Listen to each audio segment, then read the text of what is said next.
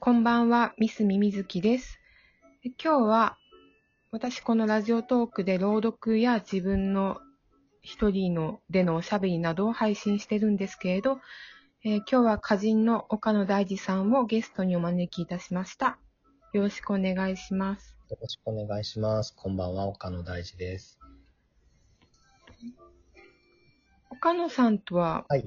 結構まだ本当に数回しか実際は会っていないんですけれど、はい、喋ってる時間も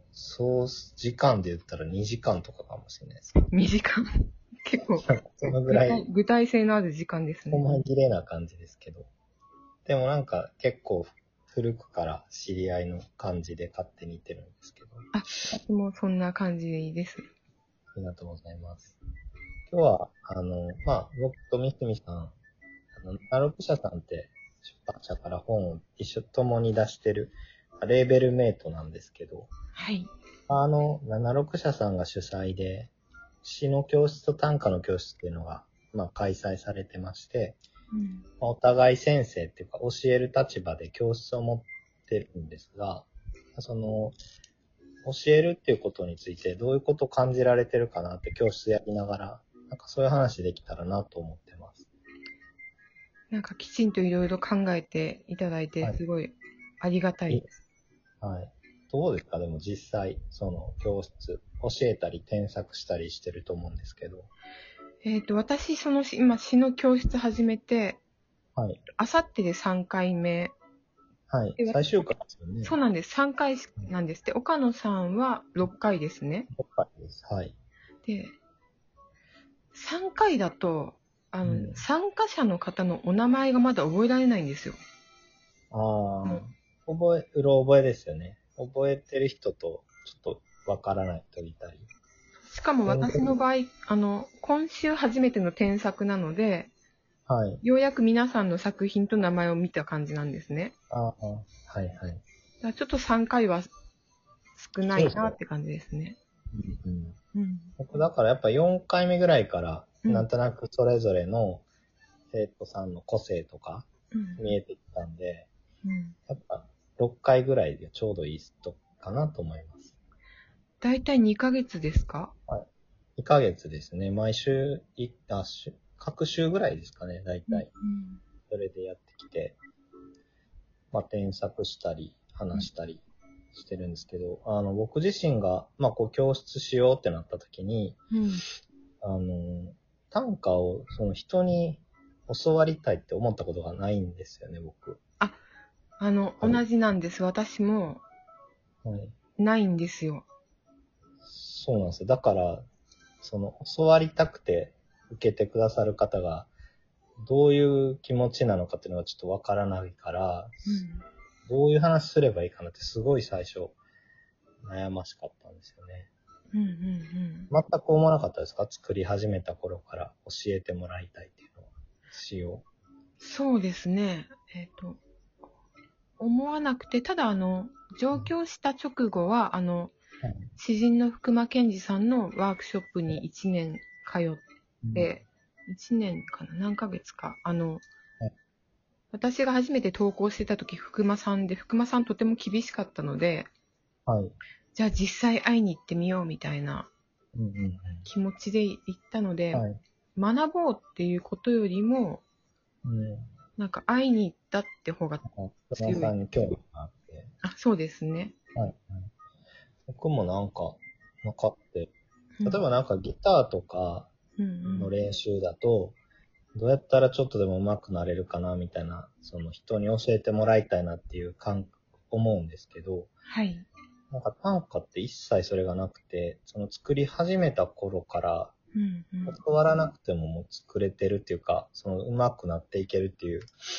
感覚があって、なんかそうなんですよね。だから何を教えようかなって。で、自分がとりあえずその短歌作るときに意識してることを、伝えていけたらなと思って、何かなって思ったときに2つあって、まずその短歌作るときは絶対、口に出して読んでるんですよね。そのテキストバババって打つだけ、文字書いたりするだけじゃなくて、書きながら必ず声に出して、やっぱ短歌って歌だと思って、まあ、一番音楽に近い文芸なのかなと思ってるので、はい、そこは大事にしてるっていうのと、やっぱ短歌作るにあたって、その元になってる心の動きがあるんですけど、まあ、その最初に感じた、要は短歌の種って呼んでるんですけど、心の動きに忠実にっていうのは絶対意識して作ってるんですね。だからそれをまず伝えていきたいなというので、そこを大事に話していこうと思いました。そう、私、結構、3年ぐらい、はい、鹿児島の新聞で選者はやっていて、はい、そこでも私やっぱり詩の種って書き方してたので、はいはい、嬉しかったです。短歌の種っていうのを見たときに。そうなんか言いやすい短歌の種っていうのがやっぱり、でいろんな入門書とかってやっぱ世の中出てるし、はい、まあ短歌の作り方っていうのは多分こういうふうに音を合わせていくとか、いろんな技法っていうのはいろんなところで教わることできるかなと思うんですけど、はい、その種をどうやって集めてくるかって、そんなに話されてないのかなと思って、まあ僕は知らないだけかもしれないんですけど、僕はやっぱりその材料がしっかり集められたら、あとはそれをどう料理していくかって、その料理の仕方っていうのは、意外とコツをつかめばすぐできるかなって思ってるとこがあったので、それよりやっぱり材料を集めてくるっていう、まあネタなんですけど、種集めがすごく大変なので、まあ、その種をどうやって集めてくるかっていう話とか、まあ、そのどういう種がいい短歌になりやすいかっていうようなところを含めて話すようにしてるんですね。だから、出来上がった短歌だけ見て、そのテニオファーだけいじったりしても、なんか根本的に良くなるとかってこと、そんななくて、要は元の読もうとしてるテーマが、まあ、あんまりこう、その人ならではの個性っていうのがなければ、その人しか見たことがないような景色とかがやっぱ出てきてると、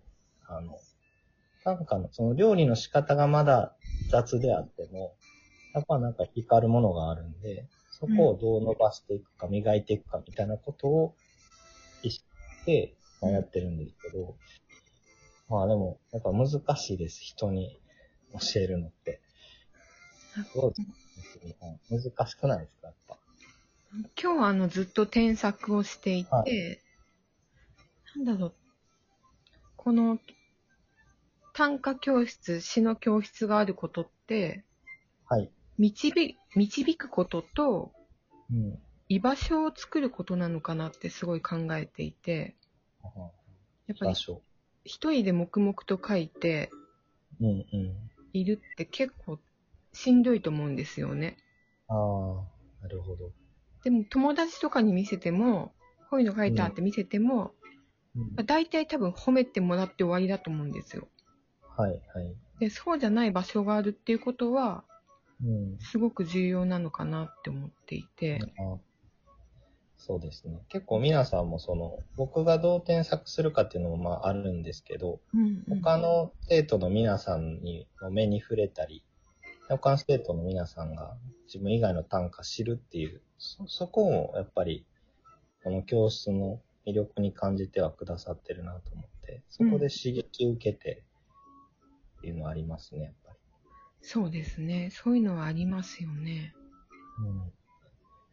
まあ、あとはでもなんか普段自分短歌作るときってすごく感覚的にやってきたので、なんか指折り音を数えてとかっていうことも特にしてなくて、なんかそれでまあある程度こう韻文として成立して短歌の定型をそこまで逸脱しない感じで、やっぱりその口に出して読んできてたんで、はい、自分の中でのリズム感っていうのをつかめてたので、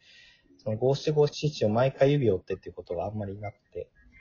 でその自分がどんな種集めてくるかとか、どういう種がいい短歌になりやすいかっていうさっき話したことも、そんな意識してなかったんですよ。だから自分の短歌がどうできてるかってわからないから、それを言語化して説明するのって結構難しいなと思いながら、なんかそれをやることを通して、そのイメージ言語化してイメージできるようになると、まあ、今後自分が短歌作るときにも、なんか再現性っていうのが得られるので、ずっと感覚的に作ってきたから、作れなくなったときにどう直していけば、スランプになったときとかに、なんかそれが分からなかったんですけど、待つしかなかったんですけど、なんかちょっとそのスランプになったときに立ち直り方とかが自分自身言語化することで、ちょっと見えてきたなって思って、勉強になります。だから自分が一番鍛えられてんじゃないかなと思うんですけど。でもその感覚すごいわかります。こう、やっぱり自分の好み、結局その選ぶ人の好みによりがちだと思うんですけど、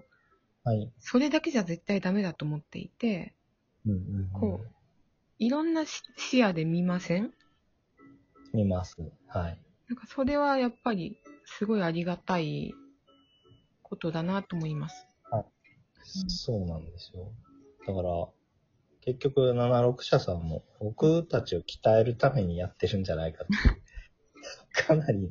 ハードなんで、もうなんかそういうの節もあるなと思ってますけど。そうですね。岡野さん今気づいたんですけど、はい。もうすぐ11分30秒ぐらいになりますね。本当ですね。